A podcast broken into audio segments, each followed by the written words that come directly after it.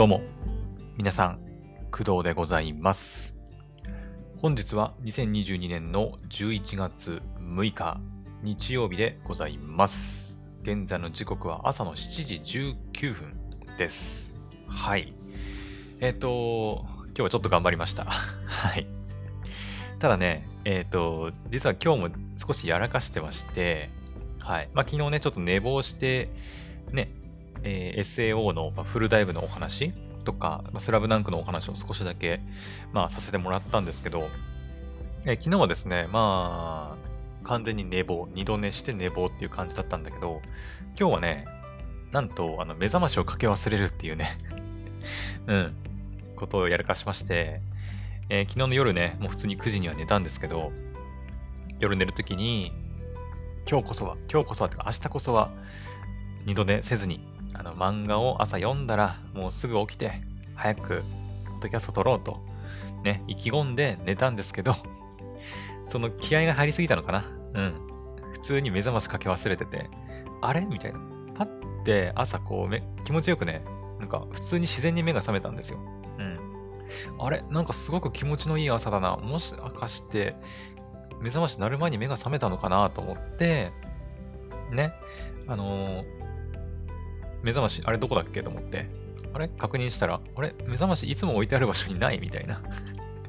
あ私、目覚ましをね、スマホで使ってるんですけど、うん。私、iPhone をね、サブ機として使ってるんで、iPhone を目覚まし代わりにしてるんですけど、まあ、普段はね、デスクの上に置いてあるんですが、目覚ましの時だけこう、枕元というか、ね、頭のすぐ上あたりに置いてるんですけど、そのスマホがなくて、あれ？みたいな。あれ？あれもしかして今何時？と思ったら、もう6時過ぎてるっていうね。うん。ことで。はい。まあ気持ちよく起きれたは起きれたんだけど、うん。普通に、今のこの季節に、まあ私が自然に目覚ましかけずに起きると、まあ大体6時ぐらいに目覚めるんだなっていうことは分かりました。はい。おそらくね、やっぱ太陽の光が入ってくるか入ってこないか問題がね、結構大きいと思うんだよね。うん。夏とかってやっぱ日が昇るのが早いので、ね、朝4時とかになって、なると、もうすでにね、明るくなってくるんで、部屋がさ、徐々にこう明るくなってきて、はい。まあ、それで目がね、覚めるっていうこと多いんですけど、やっぱこの11月とか12月、今後ね、なっていきますけど、どんどんね、朝日が昇るのが遅くなっていきますよね。はい。なので、うん、やっぱね、4時半とかってなると真っ暗なんだよね。うん。だからなかなか真っ暗の中、こう、目が覚めるっていうことは、うん、自然にね、自然に目が覚めるっていうのは難しいのかなと感じております。はい。まあ、なので、今日はね、6時にま自然に目が覚めて、で、気合入れたもんですから、早く起きないわけにはいかないと思って、うん。で、しかも今日は、アニメがね、結構たくさんあるんですよ。日曜日って。うん。えっ、とね、簡単に言っておくと、まあ、いつも言ってるとは思うんだけど、まず、ヒロアカがね、昨日の夕方入ったものがもう見れるようになってるし、えブルーロック、えピーター・グリル、あと歌われるもの、えスパイファミリー、え悪役令嬢、え宇崎ちゃん、勇者パーティーを追放されたビーストテイマー、などなど、はい、たくさんのアニメが今日は更新されてますんで、まあ、なるべくね、やっぱ早く起きて、早く活動して、たくさんのアニメを見たいということで、今日はちょっとね、朝起きて、漫画を読む時間を、あの、もう削りました。もうしょうがない、今日は。ね、ちょっと目覚ましかけ忘れた自分が悪いんで、今日の朝は漫画を見る時間を削って、はい、なんとかこの時間に収録しております。はい、目標はね、やっぱ7時前にね、撮りたかったんだけど、ちょっとさすがに、はい、朝起きて、いつも通りまあ YouTube の動画チェックしたりしてたらね、まあ7時は過ぎてしまいました。はい。まあ明日からね、また月曜日が始まって、ね、行きますんで、まあ、私もお仕事とかありますけど、明日からね、またちょっと、うん、ちゃんと目覚ましかけて、ね、二度寝をせずに、早く起きて起きれるようにね、はい、頑張りたいと思います。目標はね、うん、そうだね、だいたいまあ4時半ぐらいには目が覚めるんで、目覚ましが。なるんでね。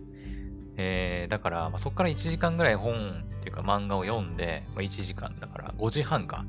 5時半ぐらいにはね、もう起床したいなと思ってます。はい。うん。あくまでも漫画の時間は込みでね。うん。漫画は漫画でちょっと好きで読んでるので、ちょっとその時間だけは取りたいなと思ってるんで、はい。まあ5時半に漫画を読み終わって、そのまま起床と、二度寝をせずにね、うん。いければ、まあ理想かなという感じです。はい。というわけで、明日からちょっと頑張っていきたいと思います。うん。というわけで、まあ今日は、えー、っと、11月6日か。今日の夕方にね、えー、昨日話したソードアートオンラインのフルダイブの、まあ、イベント、ね、あるみたいですけど、はい、予約された方いますかね？私は、あ結局予約はしてません。はい。えっ、ー、と、なんだっけ、ストリーミングなんちゃらとかでね、えー、ライブビューイング？ライブビューイングっていうのかな？映画で、映画館で見るのがライブビューイングか。ね、配信でも見れるらしいんですけど、ちょっと私は多分見ないかなというところでございます。はい。4500円だったかな配信は。うん。はい。まあ、興味のある人はね、まだ間に合うと思いますんで、はい。アーカイブもね、見れると思うから、はい。ぜひ見てみてください。はい。で、えっ、ー、と、そうですね。今回は、えー、カンコレのお話をしたいと思います。はい。ついに。多分これ最後じゃないかな。うん。今季2022年の秋アニメの、まあ、ラインナップの中で一番遅いんじゃないかな。うん、アンアンカーじゃないか。アンカーとは言わないか。なんて言うんだ、こういうの。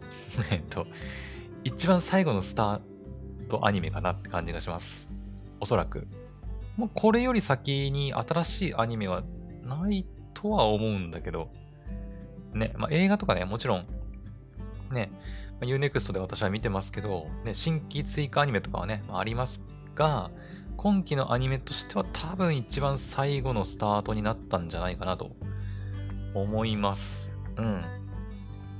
まあ、アークナイツもね、結構遅くて、えー、私、昨日かな？一昨日？には見ましたけど、うん。はい。まあ、そのアークナイツでさえ多分スタートは10月以内だったのかな？えー、っと、11月12日更新でしょ？次回。だから、そうだね。うん。ギリ10月だったのかな ?29 日とかだったんじゃないかなと思いますんで、おそらく唯一11月に入ってからのスタートってことですから、まあでも2022年の、えー、夏アニメの時も、えっ、ー、と、仮面ライダーダブルのあの、フード探偵がね、結構1ヶ月遅れぐらいでスタートしたりしてたんで、まあ、ね、1ヶ月遅れぐらいであれば、まあ他のアニメにもね、まあよくあることですから、別にスタート自体は別にいいんですけど、いつ始まろうとね。うん。問題は、まあ、面白いのかどうかっていうところですよね。はい。というわけで今日は、えー、昨日ね、視聴しました、カンコレ、いつかあの海でを見た感想をちょっとお話ししていこうかなと思います。はい。えーと、じゃあもういきなり結論から言いましょう。結論。カンコレ、えー、いつかあの海で1944なのかなうん。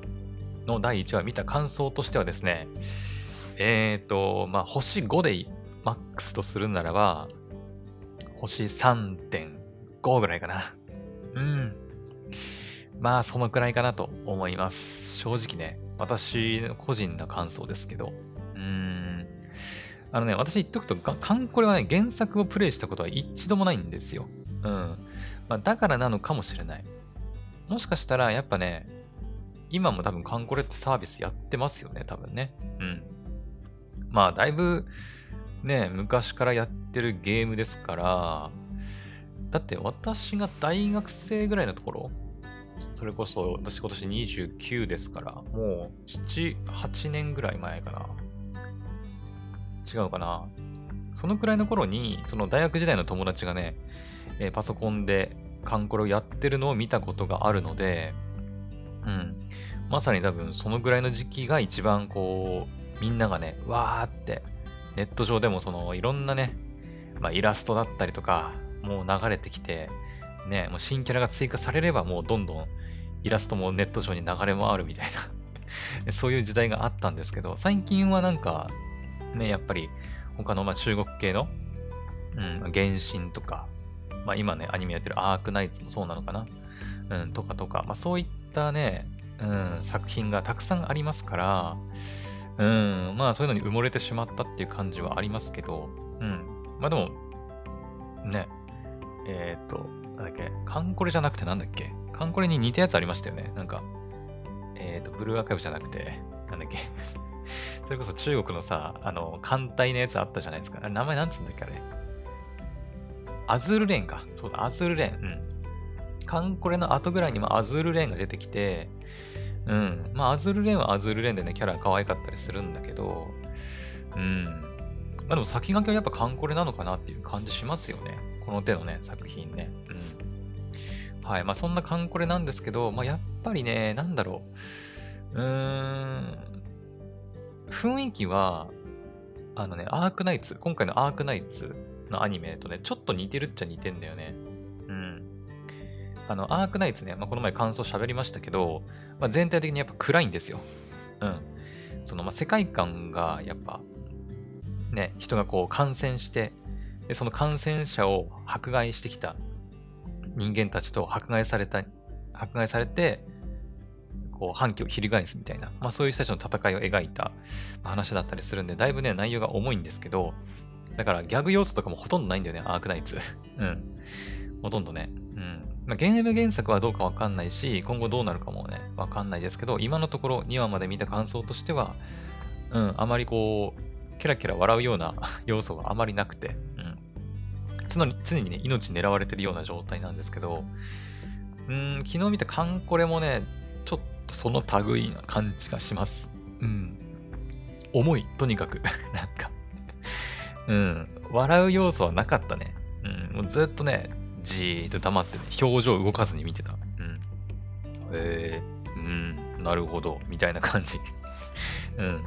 だから、あんまりこう、楽しい作品を期待してると、ちょっとね、期待外れになるかもしれないですね。うん。結構真面目というか、ガッチガチな感じはします。はい。うん。確かですけど、昔のカンコレのアニメがあって、えっ、ー、とね、この前そう、ポポさんと話したんだよな。ポポさんと話したときに、そう、艦隊コレクション、カンコレっていうね、アニメがね、2014年か、に入ってたんですよ。うん。入ってたんだけど、個人的にはこっちはね、私見たんですけど、結構、まあ、なんか出てくる女の子たちも可愛くて、あのー、まあ、コメディ要素なんかもありつつっていう感じで、まあ、結構楽しめたような印象はありますね。うん。ただその楽しいだけじゃなくて、まあその感、なんか深海生還か。深海生還との戦いもちゃんと描かれていて、まあ個人的にはなんか、うん、面白かったなっていう感じはあるんですけど、それと比べると、今回のカンコレはまあ1話だけだからね、まだね。うん。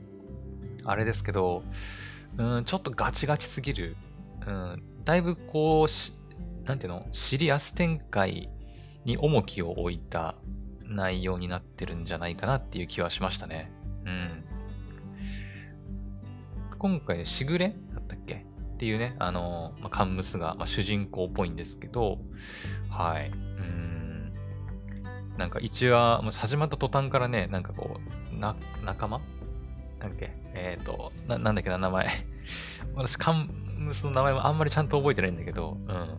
なんかしぐれの仲間っぽいね、カンムスが一人、こう、敵に追われてて、それを助けようとするんだけど、敵の深海生還の魚雷みたいなやつをね、まあ、しぐれが食らうシーン、食らうシーンがあって、で、気づいたらなんかもう、あの、基地に戻ってるみたいなシーンがあって、うん。うわーと思って、暗みたいな うん、その後もなんかね、ずっとこう雨の降る中、なんか雨ない、なんか、えんちゃん、止まない雨はないか、みたいなこと言い始めて、うわ、何この暗いのみたいな思ったね。うん。まあだから、総じて言うと、だから、うん、あまりこう、面白さを求めると、うん、求め、求める作品ではないのかなっていう気はしております。はい。一応ね、今公式サイト見てるんですけど、2019年にね、制作発表されているみたいで、まあ、それから3年経ったと。うん。着実に制作を進めてきたカンコレの新しいテレビアニメ、カンコレいつかあの海で、ということで、うん。単純なテレビアニメ2期ではなく、カンコレ1944からスタートする本作品。カンムスしぐれが待つ夕、なんじゃ、持つ夕日のような、みかん？み、みかんであってんのみ、みかんこれ。んこれでみかんだよね。あれ？みかん。あ、みかんだよね。みかんだよね。みかんなんかストーリーに関係あんのかな？あの、1話で出てくるんですよ。しぐれがね、やたらみかん持ってるんですよ。みかん食ったり、みんなに配ったりするんだよね。なんかエコバッグみたいな。違う、エコバッグじゃない。なんだ？肩掛けバッグみたいなやつにみかん大量に入れて、あの、みかん食べますみたいなことを言い始めるんだけど、みかんなんか関係あんのかな？うん。ちょっとわかんないけど。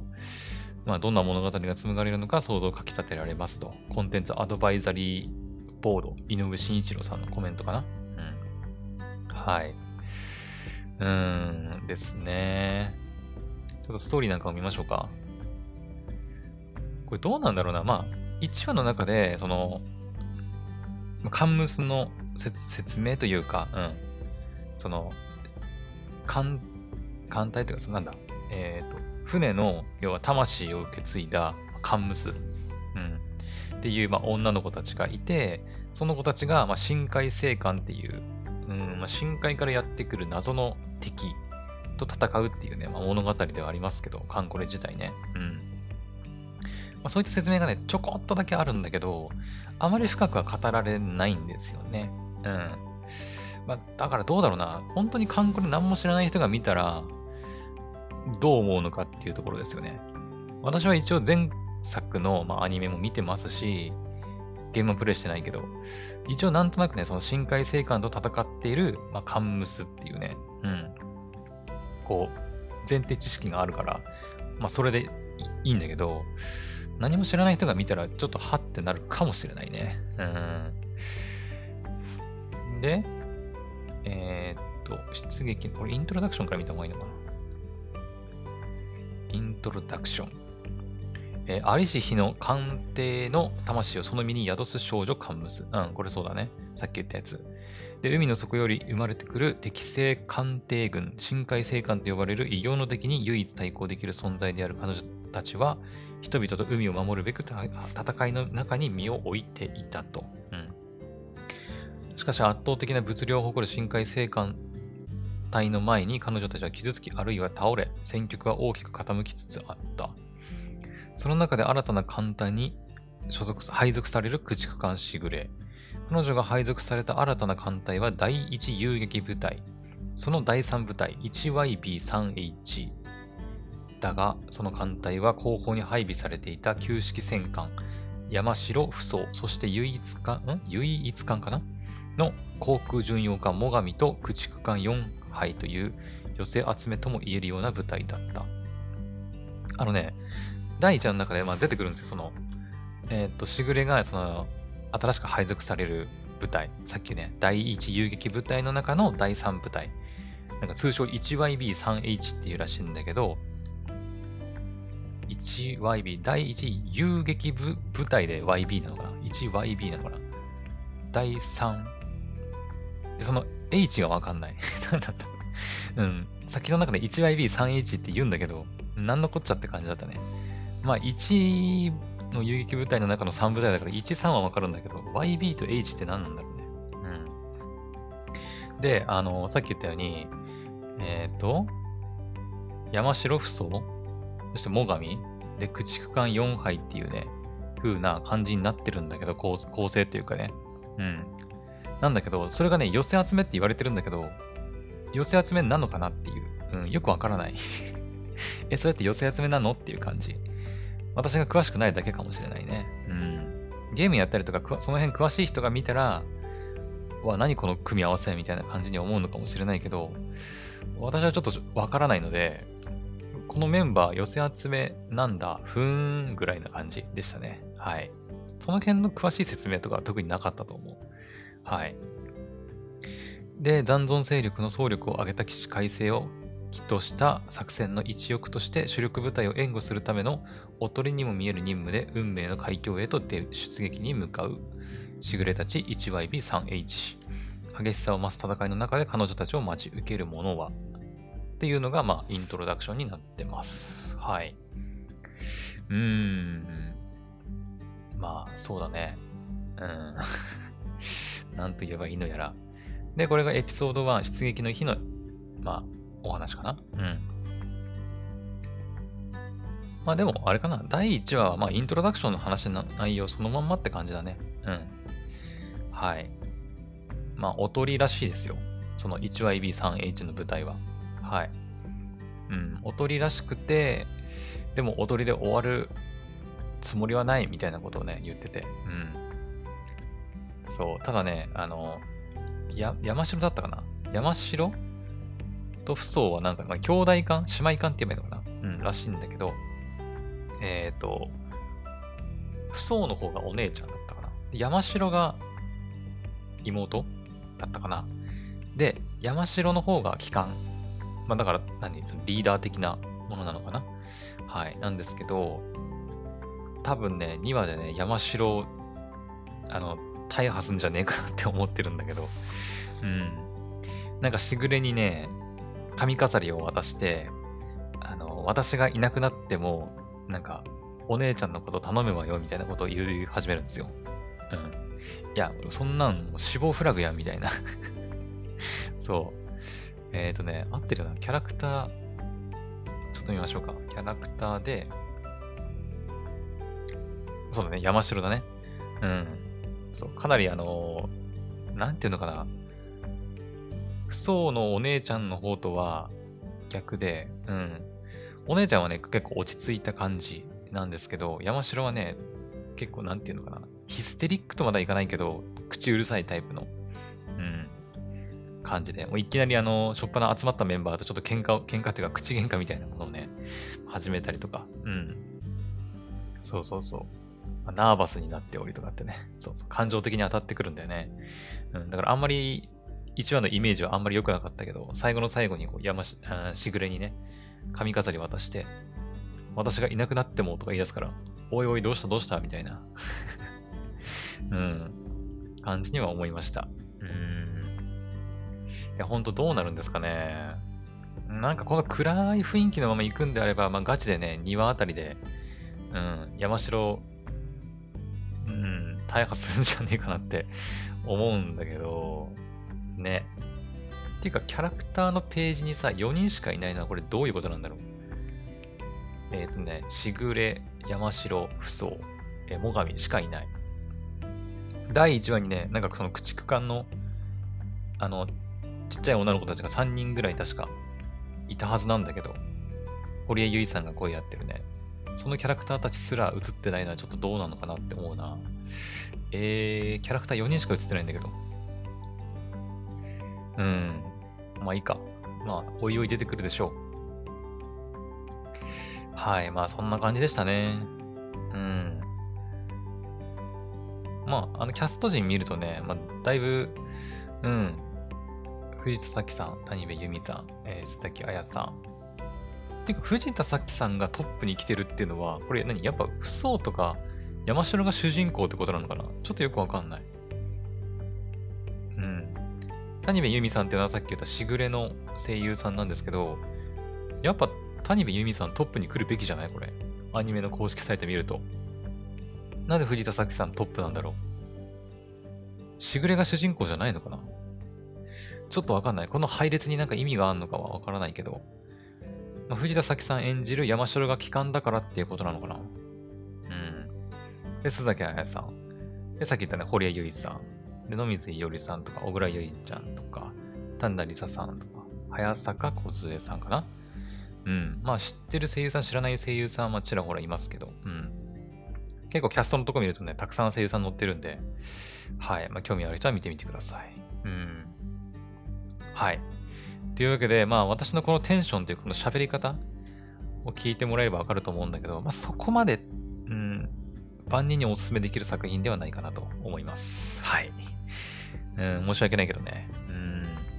まあカンコレにちょっと興味がある人とか、まあこれまでカンコレのゲーム遊んだり、アニメを見てきて、まあ、今回の新しいカンコレどんな感じかなっていう人は見てみてもいいとは思うけど、うん、何にも、あの、聞いたこともない、あまり興味も湧かないっていう人にはあまりお勧めはしないです。うん。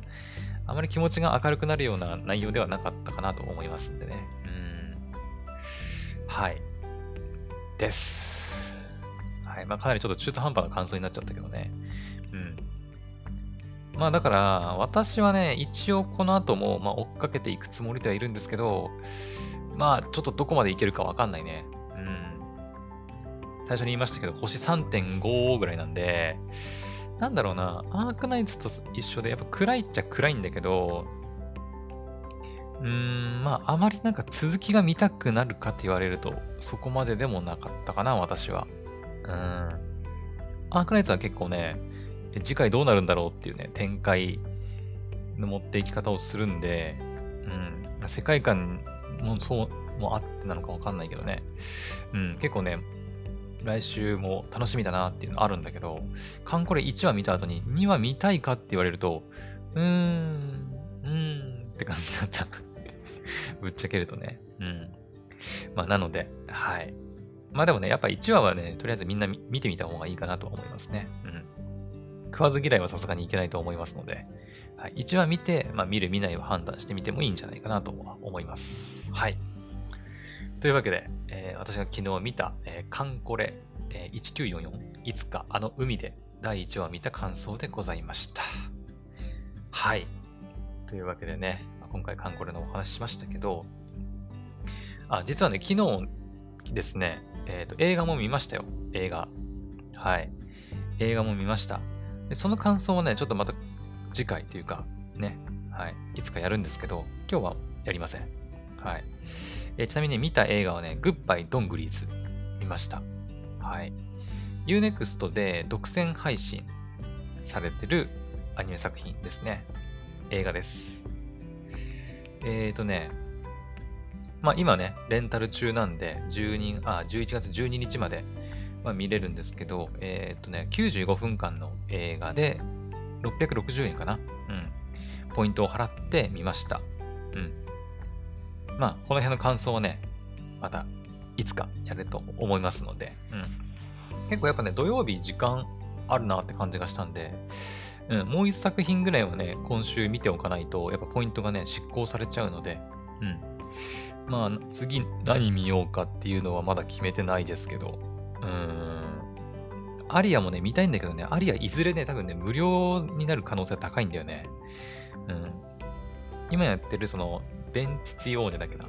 青のカーテンコールの最終章のやつが今ね、有料で配信されてるんですけど、1作目、2作目、うんとね、アッペリニ、アッペニーレと、えー、なんだっけ、前見たやつ。あのー、アリスちゃんがね、ピックアップされた回があるんだけど、うん。あれ、アリスちゃんとアテナさんか、がピックアップされた回があるんだけど、に関してはね、もう無料で見れるようになってるんで、まあ、いずれ、今回のそのベンツツヨーネ、最終章も、ね、アイカちゃんと、えっ、と、えー、なんだっけ、アイカちゃんと、誰だっけあの、あの人。やべ。忘れちゃった。が、まあ、ピックアップされた回に関してもね、いずれは無料になるんじゃないかなと思ってますんで、まあ、ちょっと一旦置いといて、もういいかなと思ってます。まあだから見るとしたら、ブルーサーマルか、愛の歌声を聞かせてか、異世界カルデットがフリーかな。五等分の花嫁ね、ちょっと高いんだよね。配信されたばっかだからかな。えっ、ー、とね、いくらだっけな ?800 円くらいするんじゃない？確か。えっ、ー、と、五等分の花嫁、どこ行ったっけ？えっ、ー、と、五等分の花嫁、これか。880円もすんだよ。たっけえのよ。まあ作品のね、てか長さ自体がね、もう2時間超えなんで、136分だからね、それもあるのかもしれないけど、ちょっと880円っていうね、ちょっと金額が、うん。昨日見たグッバイドングリーズとか比べてもプラス200円くらいかかるんでね、ちょっと最後に回してもいいかなと思ってます。はい。まあそんな感じで、ね、余裕がある土曜日の日なんかには、ちょっと映画もね、うん、はい。まあ、Unext のポイントをあの使い切るっていう目的ではあるんですけど、はい。有料の作品を見てね、感想なんかもお話できたらいいなと思っております。はい。というわけで、えー、今回の配信はここまでにしたいと思います。また次の配信でお会いしましょう。バイバイ。